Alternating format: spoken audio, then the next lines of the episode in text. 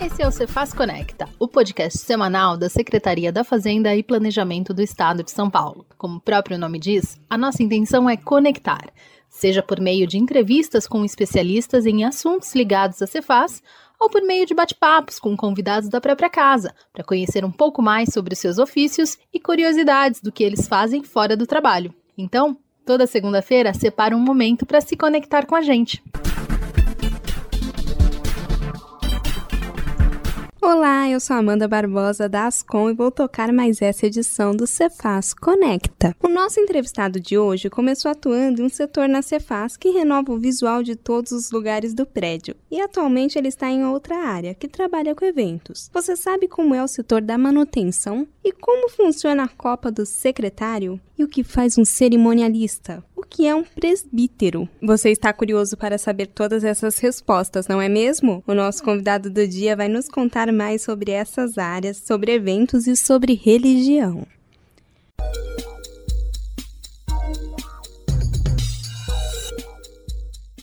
Formado em Gestão de Recursos Humanos pelas Faculdades Metropolitanas Unidas, a FMU, e em Teologia pela Faculdade Teológica Nacional Suminas, antes de entrar na Cefaz, ele trabalhou em uma empresa que entregava lanches na base dos segurados da Porto Seguro, como entregador. Ele iniciou na Cefaz em 2001, na terceirizada da manutenção, como pintor, profissão herdada de seu pai. Em 2003, ele foi trabalhar na Copa do Secretário. Em 2016, ele trabalhou na Educação Fiscal e desde 2017 está no cerimonial. Fora da Cefaz, ele frequenta a Igreja Comunidade Cristã Jesus Cristo é o Caminho, na Vila Maria, onde desde 2012 é presbítero e neste ano se tornou vice-presidente da igreja. O nosso convidado de hoje é o cerimonialista Rafael Schiavone. Seja bem-vindo! Olá a todos, agradeço o convite. É muito importante a gente estar aqui hoje, podendo falar um pouquinho da nossa história. Eu creio que agrega para todos. A gente às vezes conhece, sabe da pessoa de onde veio, não sabe da história dela. E a gente conhecendo um pouquinho de cada um, a gente vê que a pessoa mereceu, lutou. Eu agradeço a oportunidade de estar tá podendo fazer hoje esse podcast. Nós que agradecemos a sua presença. Rafael, você iniciou na Cefaz na manutenção, como pintor. Depois foi trabalhar na Copa do Secretário. Conta pra gente como foi esse período. Antes eu trabalhava numa empresa que entregava os lanches para os segurados do Porto Seguro. E aí essa empresa, ela eu abri falência. fiquei desempregado. E aí eu vim aqui, fiz um currículo, entreguei. E aí me chamaram para trabalhar na manutenção. Aí eu entrei como pintor aqui e comecei a trabalhar nesse prédio enorme aqui como pintor. O último desenho que eu fiz, não sei se vocês vão lembrar, mas quando vocês saem na escada de desenho tem umas setinhas lá. Foi o último serviço que eu fiz aqui como pintor. Na manutenção você ficou só como pintor. Só como pintor. E aí depois você foi para a Copa do Secretário. Isso aí mesmo. surgiu um convite, como Isso, que foi? conforme estava trabalhando, conheci o pessoal aqui, me chamaram para fazer um teste aqui no gabinete. Aí eu vim, fiquei uma semana fazendo teste aí, aí gostaram do meu serviço e eu ralando em casa, tentando equilibrar prato em cima das bandejas, porque eu fazia eventos em festa, que é totalmente diferente de você servir um gabinete. Fui treinando, vim para cá, eles gostaram. E aí você ficou na Copa do Secretário por quanto tempo? De 2003 até 2017, eu, lá eu servia o secretário, servia o chefe de gabinete, todas as reuniões, almoço, fazia toda a parte de, de servir aqui que precisava, eu fazia. E no ano de 2016, abriu uma inscrição para fazer instrução fiscal. Tinha que fazer os cursos da escola fazendária. Fui fazer o curso, fiz tudo o que precisava e me inscrevi para fazer parte dos instrutores fiscais em 2016 ali. Fiquei um ano, foi um grande aprendizado com eles. Aprendi bastante coisa da fazenda, dos impostos, como que agia, que até então para mim eu era leigo, né? através dos cursos que eu fui aprendendo tudo isso.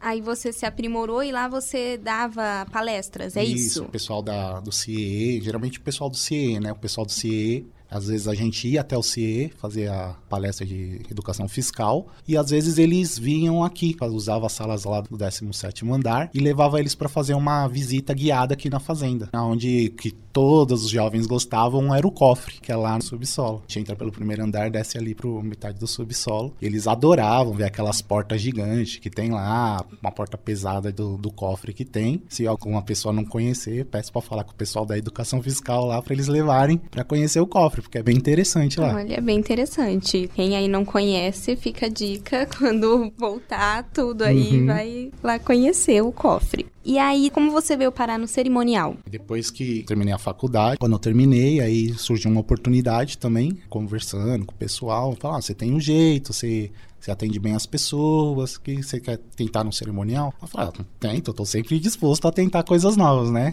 A única coisa que pode acontecer é não gostei de você. Então eu vim e aí comecei a desenvolver, a Sheila começou a me dar a oportunidade, né, de, de estar acompanhando os secretários. Aí depois ela começou a ficar mais com o secretário, eu comecei a ficar mais com o secretário adjunto, acompanhando eles e a gente faz todo esse trâmite do, dos eventos. Levanta todas as informações, sobre evento, pergunta como que vai ser, aonde vai ser, por onde entra, por onde sai, como vai ser as perguntas, quem vai perguntar, né, todo esse trâmite de evento, tanto do secretário, do secretário adjunto e do chefe de gabinete. E apoiamos também os eventos da casa, assim, que eles solicitam. Da CAT, da, do CODEC, que pede bastante ajuda a gente. E também, se vocês quiserem pedir nas outras áreas, fazer eventos, estamos à disposição aí para ajudar no que precisar. Como que é o dia a dia no cerimonial agora nessa pandemia? O que mudou quando estávamos aí no normal para agora? Foi bem diferente a gente acostumar com essa, essas coisas coisas novas de tudo online. Então os eventos hoje estão sendo tudo online. Hoje não há mais o deslocamento de ir até o local para a gente precisar fazer todo um trâmite físico no local para saber onde é, onde entra, onde sai. A gente agenda, faz todos os levantamentos necessários, quem participa, quem não participa, essa parte continua a mesma. E pega o link para o Dr. Henrique ou quem for participar do, do evento entrar na sala e poder participar. Aí a gente acompanha remoto de casa, a gente fica online, fica acompanhando remoto os eventos, os 500 que sai, agradece evento quando não dá para ir e todo esse trâmite que a gente faz no cerimonial. Não parou o trabalho, só não se parou. readaptou. Só adaptou por causa da, da nossa realidade agora, que é mais virtual do que física. E você tem duas formações, em teologia e em RH. E como que essas áreas te ajudam no dia a dia? Ah, as duas áreas ajudam porque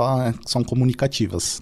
Comunicação é muito importante para nós desenvolver o nosso trabalho, principalmente hoje que é tudo por telefone, é tudo por internet. Então isso ajuda bastante. Agora a gente vai dar uma misturada, vai sair uhum. um pouquinho da sua vida profissional para falar um pouco da Vamos sua lá. vida pessoal. Uhum. Eu soube que você frequenta a Igreja Comunidade Cristã Jesus Cristo é o Caminho. Como que a formação em teologia te ajuda nessa missão com a igreja? A formação de teologia, ela está todos esses parâmetros, como você organizar uma igreja, o que a igreja precisa de documentação para estar kit perante a sociedade, perante os órgãos do governo. Então, você aprende isso na escola de teologia, como criar grupos, entrar em convenções, que é muito importante. A gente está entre as convenções porque é ali que a gente discute o nosso clero, é ali que a gente tem discute a nossa fé é, e vê o que nós pode discordar dentro da fé, o que não pode. Na igreja você é presbítero presbítero, né? Isso. O que, que é um presbítero? Explica então, pra gente. O presbítero ele tem a função de cuidar da igreja. A palavra do Senhor diz que quem deseja o episcopado, o presbitério, boa coisa é. Então ali você tem todo o cuidado ali com a igreja, tanto na parte física como na parte espiritual. Então, por exemplo, na parte física, eu é, ajudava a pintar a igreja, cuidava das contas, tal, mandava pro tesoureiro, falava, chegou tal conta, preciso pagar essa. Ficava todo de olho nessa parte física física, se tinha cano furado, como que tava a estrutura da igreja, tá vazando água, tá gastando água demais, ficava todo nessa função. E na parte espiritual, dou todo apoio ao pastor, vamos, vamos orar por, pelos enfermos, vamos fazer visita, tem um irmão doente, vamos lá fazer visita. E às vezes o pastor não consegue visitar todos ao mesmo tempo. Então a gente se divide. Vai para casa de um que mora no tal lugar, vou para casa de outro. E aí assim a gente vai trocando e vai é, visitando a irmandade né? Porque eles necessitam, principalmente agora, né? Nessa questão de tudo online, que a igreja também teve que se adaptar, né? fazer os cultos online. E 90% da igreja onde eu congrego são pessoas idosas e que não têm tanta facilidade com a tecnologia. Então a gente chega lá, conversa com os familiares, fala, ó, põe o culto para ela assistir, entra no Facebook, para não esfriar na fé. E aí a gente vai dando o, aqueles que não têm com quem fazer, como fazer um jovem mais hábil na tecnologia, e a gente vai explicando, deixa passo a passo para que eles possam estar acompanhando os cursos. Então tem aí um setor da manutenção que você já tem familiaridade. Isso. Uhum. E tem também a parte de comunicação espiritual ali para dar um apoio é, para toda a comunidade. Uhum. Isso. Ver se tá, alguém está precisando de algum alimento, a gente recebe doação, faz uma triagem nas roupas, suprir a necessidade. Deixa aí o convite, se alguma pessoa aí quiser fazer doação de roupa, liga aqui para mim, eu, eu tiro, levo para a igreja, faço uma triagem para distribuir para quem realmente precisa. A gente faz também lá na, na nossa comunidade essa ajuda ao povo mais necessitado. E aí a pessoa informa, olha, tenho aqui uma doação. Isso. Seja de alimento não perecível, uhum. seja de roupa, sapatos, e, e aí vocês retiram. Isso, quando a gente não fica sabendo, que geralmente a gente sempre fica sabendo, mas a gente sempre presta essa atenção. Pergunta, chama no canto, não expõe para todo mundo, chama no cantinho, ah, você tá precisando de alguma coisa nessa pandemia, tá precisando de alimento, tá precisando que pague uma luz, porque na verdade o que o dinheiro que eles que eles mandam na igreja, os dízimos, as ofertas é para isso, para suprir a necessidade do povo, é suprir o alimento, às vezes tá com uma conta atrasada, porque é, isso é uma comunidade. É, está ali em união, um ajudando o outro.